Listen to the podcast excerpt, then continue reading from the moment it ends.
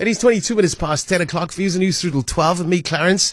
Uh, and you're welcome to weigh in uh, into any other conversations. Um, and if you feel there's something that we need to put on the agenda, then you're welcome via WhatsApp at 072 567 1567. Your call's also on 021 446 0567. Talking the big C and where we are at. Uh, a bit of a setback suffered, of course, because of COVID, people not being able to do their screening and early detection kind of regimes couldn't have been employed uh, for a variety of reasons. Joining us to discuss where we are at, Dr. Noluthando Nematswerani, um, Chief Clinical Officer at Discovery Health. Welcome, Doc. It's great to have you.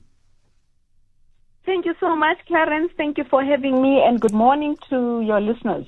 I think there's good news and there's bad news that we're going to talk about. Why do I get that sense, Doc?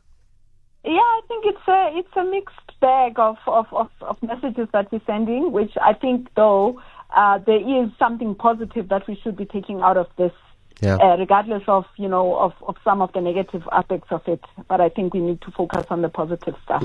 I want to start on the positive. I believe there's there's there's significant inroads into finding uh, tr- uh, suitable uh, responses, medical responses uh, to the to the big C. Uh, are you up to date on that particular front? Do you know where the cure is at? Well, you know what? Uh, let's start with the basics because uh, actually cancer can be cured if it's picked up early without even having to look at advanced medical technologies. For people who, for example, if you've got a small lump that you pick it up through screening, it can be surgically removed. I mean, this has been happening for, for, for, for many years now. But the major issue that we've been facing over the years is that people are presenting late. Uh, People are not doing the necessary screenings. They are presenting late, which is why the big C becomes such a scary C because people are presenting with advanced cancers that are very difficult to treat and usually land with poorer clinical outcomes. Yeah. So people usually die from cancer. That's what people remember in their minds when they think cancer. They never think this can be beaten if I just present myself early and get somebody else to just get it out. Having said that, I just want to make sure because I'm sure there's a listener who's going to be saying, but my cancer, even if there is, there's not, uh, we don't, we don't have screening programs for all cancers. Uh, and some of the cancers, by the time they are diagnosed, they usually are advanced. But we still say where there's no screening program, please still present yourself to a healthcare facility.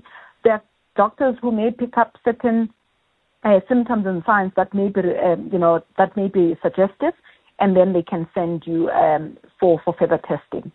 Okay, so so while there's a buzz about um, inroads that are being made into into a cure, this remains singularly early detection uh, the best the best uh, the best tool in your arsenal uh, against uh, against cancer. Is is that what you're saying? I'm saying definitely um, the earlier you pick it up, the easier it is to manage, and uh, you know the outcomes are good. Okay, But, and yes, and screening rates where- have they recovered since COVID? So screening rates have recovered for some, uh, but uh, I think also the context is important. Pre-COVID, our screening rates were lower than what we would expect, uh, specifically when we compare to global uh, standards. I'll give you a, a sense. I mean, um, for, for breast cancer, which is one of the most established, uh, you know, screening programs with mammography, uh, you find that, I mean, it was sitting between 25, 30% depending. Um, so, so if you think about global statistics where, you know, people at least over 70% are getting screened, people who are eligible for screening. So we st- we're still far behind uh, global standards in terms of screening. And then COVID hit, and then it took a knock, and now we are seeing recovery. People are going back and they are screening.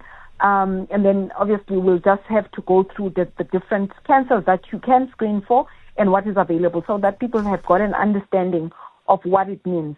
Okay. Um, you know, when we speak about screening. Let's go to the top cancer cons- concerns, notable increases, and that according to Discovery Health medical schemes. Notable um, increases in cancer diagnosis have been observed within specific demographics. Talk to us, and I see even double digit growth in certain areas. Talk to us about those concerns. So I think what we are seeing obviously is an increase in, in the diagnosis of cancers, uh, specifically the, the, the, the, three main ones, which is a breast, prostate, and um, colorectal, which is bowel cancer. Breast being obviously mainly in women, and prostate in men, and colorectal for both men and women. Um, and I think, um, yes, we, we do want uh, people to be diagnosed early, and sometimes the pickup rates may be related to the increase in the screenings where people are going. As long as we are picking up cancers early, which we are seeing with the with uh, with breast and, and prostate, where you can find these cancers early on, and therefore the interventions are much better, and people are living, um, you know, uh, cancer free for, for for very long uh, periods of time. So I think while we're saying we're seeing this increase, increase, I think it's important to contextualize it and say yes. When you increase your screenings, you are, you are going to pick up more people um, who may ordinarily be walking around not aware that they've got cancer. But the most important thing is really the timing at which you pick up the cancer. If it is early on, then the outcomes are better. I, I see a 17% increase in cervical cancer diagnosis. Yes. Uh, th- that's scary.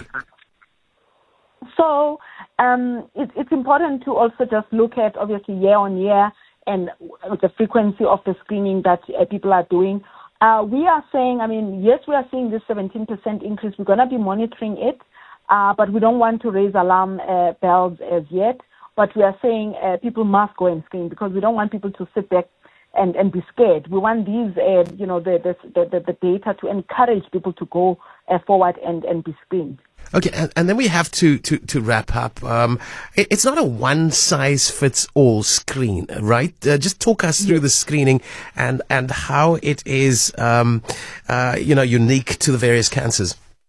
Yes. So for breast, uh, we encourage every woman uh, who's uh, 40 years and above to go for uh, mammography screening, which is an X-ray of the breast.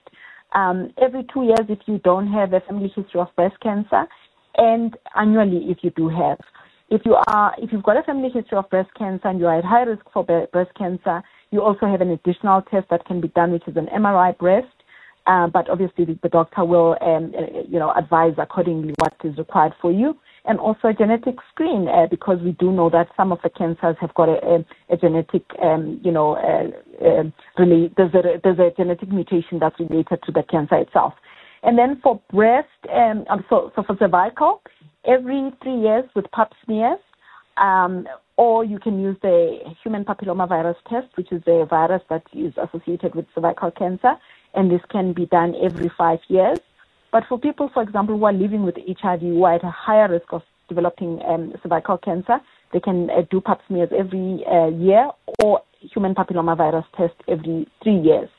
Colorectal cancer, uh, here, I mean, I know people usually get like a bit um, uh, uncomfortable when we discuss this. It's really a poo. It's a poo test. It's a stool test which you take every um, uh, two years.